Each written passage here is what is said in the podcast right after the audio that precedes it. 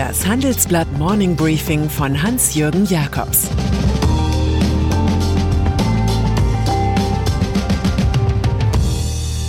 Guten Morgen allerseits. Heute ist Mittwoch, der achtzehnten März, und das sind heute unsere Themen. U S A entdecken Helikoptergeld. Die Gesundheitsmängel Deutschlands. Pausenzeichen über der Autofabrik. Eine akademische Idee kommt in diesen Tagen zu politischen Ehren, das Helikoptergeld. Sein Erfinder Milton Friedman fragte sich neunzehnhundertneunundsechzig ganz einfach, was wohl passieren würde, wenn ein Hubschrauber tausend Dollar über einer Gemeinde abwerfen würde, und kam auf steigende Preise.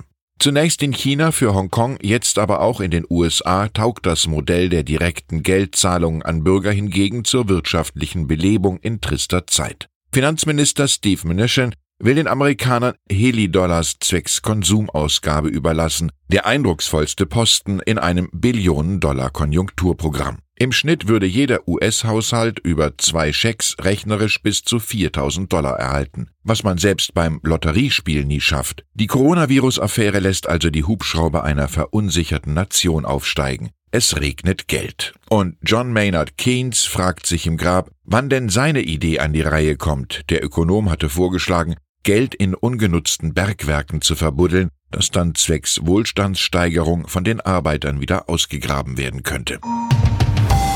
Die Reisefreiheit. Sie gehört zu den bürgerlichen Freiheiten, die in Corona-Zeiten politische Knetmasse sind. Deutschland beeilte sich, das von der E U-Kommission vorgeschlagene Einreiseverbot für Nicht-E U-Bürger, nicht betroffen sind auch die renitenten britischen Brüder und Schwestern, sofort und pflichtschuldigst umzusetzen. Der pauschalen Warnung Angela Merkels, müssen mit ernsten, sehr ernsten Folgen für unsere Wirtschaft rechnen, könnte bald eine pauschale Weisung folgen, das Haus nicht mehr verlassen. Solche Ausgangssperren für Bürger gibt es schon in Italien, Spanien, Frankreich und Belgien. Deutschland müsste erst noch ein passendes Gesetz erlassen, was in diesen Tagen aber schnell möglich ist.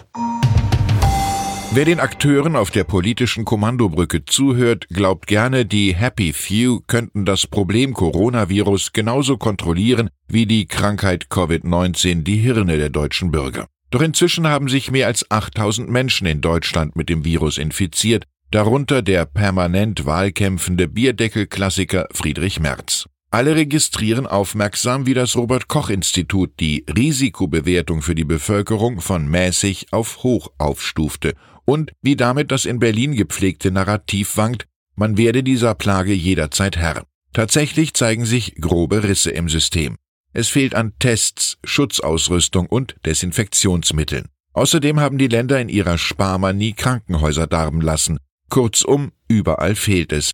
Das analysiert unsere Titelstory Gesundheitssystem am Limit. Eine Idee besagt aus, Hotels könnten bald Krankenhäuser werden. U S A. Ursprünglich waren gestern für vier U S-Staaten Vorwahlen angesetzt. Aber dann verfügte der Gesundheitsdirektor von Ohio in letzter Minute, dass die Wahlkabinen geschlossen bleiben, wegen des Notstands der öffentlichen Gesundheit. So wählten nur Arizona, Florida und Illinois ihre Delegierten, die immerhin elf Prozent beim Wahlkonvent ausmachen. Ex-Vizepräsident Joe Biden gewann in allen drei Bundesstaaten. Hauptrivale Bernie Sanders ist inzwischen reif für den Ausstieg aus dem Rennen und für einen Vertrag über ein Buch, in dem er alles noch einmal erklärt, die U S A, ihre Reichen und ihre reichen Verächter. Deutschland schließt die Tore. Ökonomisch erleben wir eine einzigartige Betriebsschließung. Das kommt in der Realität guten Zeiten, schlechten Zeiten einem Lockdown gleich. Aus der heimischen Industrieproduktion steigen nun Volkswagen, Daimler und Opel für einige Zeit aus. Das Trio will die meisten Fabriken auf dem Kontinent vorübergehend schließen, weshalb überall Störungen in den Lieferketten auftreten. In einem Brief an die Mitarbeiter, der uns vorliegt, formuliert V W-Betriebsratschef Bernd Osterloh klare Ansagen. Das Personal sähe nicht mehr ein, warum sie ohne klare Ansagen aus dem Management für ein paar hundert Autos mehr eine Ansteckung riskieren sollen, die sie dann früher oder später nach Hause in ihre Familien tragen, echauffiert sich der Arbeiterführer. Vielleicht hilft hier mal Luther. Arbeiten im Lande ist besser als in der Wüste beten. Das Thema Coronavirus lädt offenbar manche aus der Internetgemeinde zu Fake News und Verschwörungstheorien ein. In China ist zu hören, feindliche Staaten, die U S A, hätten die Viren als Teil ihrer geopolitischen Strategie in die Volksrepublik gebracht. In Italien dagegen heißt es, die Bedrohung sei aus München eingeschleppt worden. Was wahr ist oder erfunden, können künftig etliche Journalisten der U S-Zeitungen New York Times, Wall Street Journal und Washington Post nicht mehr in der Volksrepublik recherchieren. Sie müssen innerhalb von zehn Tagen ihre Pressekarten zurückgeben und sollen dann ausreisen. Kurz zuvor hatten die U S A für Chinas Staatsmedien dekretiert, sie müssten sich in den Vereinigten Staaten künftig wie eine Botschaft als ausländische Vertretung registrieren lassen. In der Geopolitik kommt der freie Journalismus unter die Räder. Das Handelsblatt Morning Briefing, Corona-Spezial, wie wir mit dem unsichtbaren Feind aus der SARS-Virenfamilie leben, wie wir uns im Homeoffice organisieren und wie die Wirtschaft derzeit eine Bodenlinie sucht. Was das Ausland macht und wann die Fußballspieler wieder Fußball spielen. Das sind nur einige Fragen, die Sie und uns täglich interessieren. Wir versorgen Sie deshalb von heute an jeden Mittag zusätzlich mit dem Handelsblatt Morning Briefing Corona-Spezial.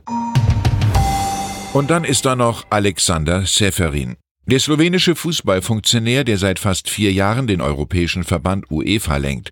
Der Jurist verkündete gestern, dass die Europameisterschaft um ein Jahr auf Sommer zweitausendeinundzwanzig verschoben wird. Und auf diese Weise nationale Ligen wie die Bundesliga mehr Zeit hätten, die Saison zu Ende zu spielen, was wohl eine Illusion ist.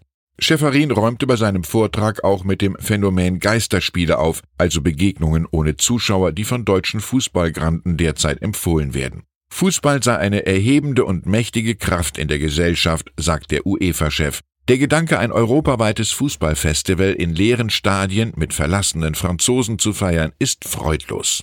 Das mit der Freudlosigkeit kann sich die Deutsche Fußballliga ins Stammbuch schreiben. Ich wünsche Ihnen einen freudvollen Tag. Vielleicht schauen Sie in Ihre WhatsApp-Gruppe und entdecken wieder einen Aufruf um einundzwanzig Uhr auf Balkon, gemeinsam für Menschen zu klatschen, die sich aktuell beruflich für die virengeschädigte Gesellschaft einsetzen.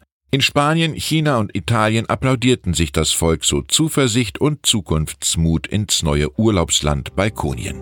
Es grüßt Sie herzlich Hans-Jürgen Jacobs.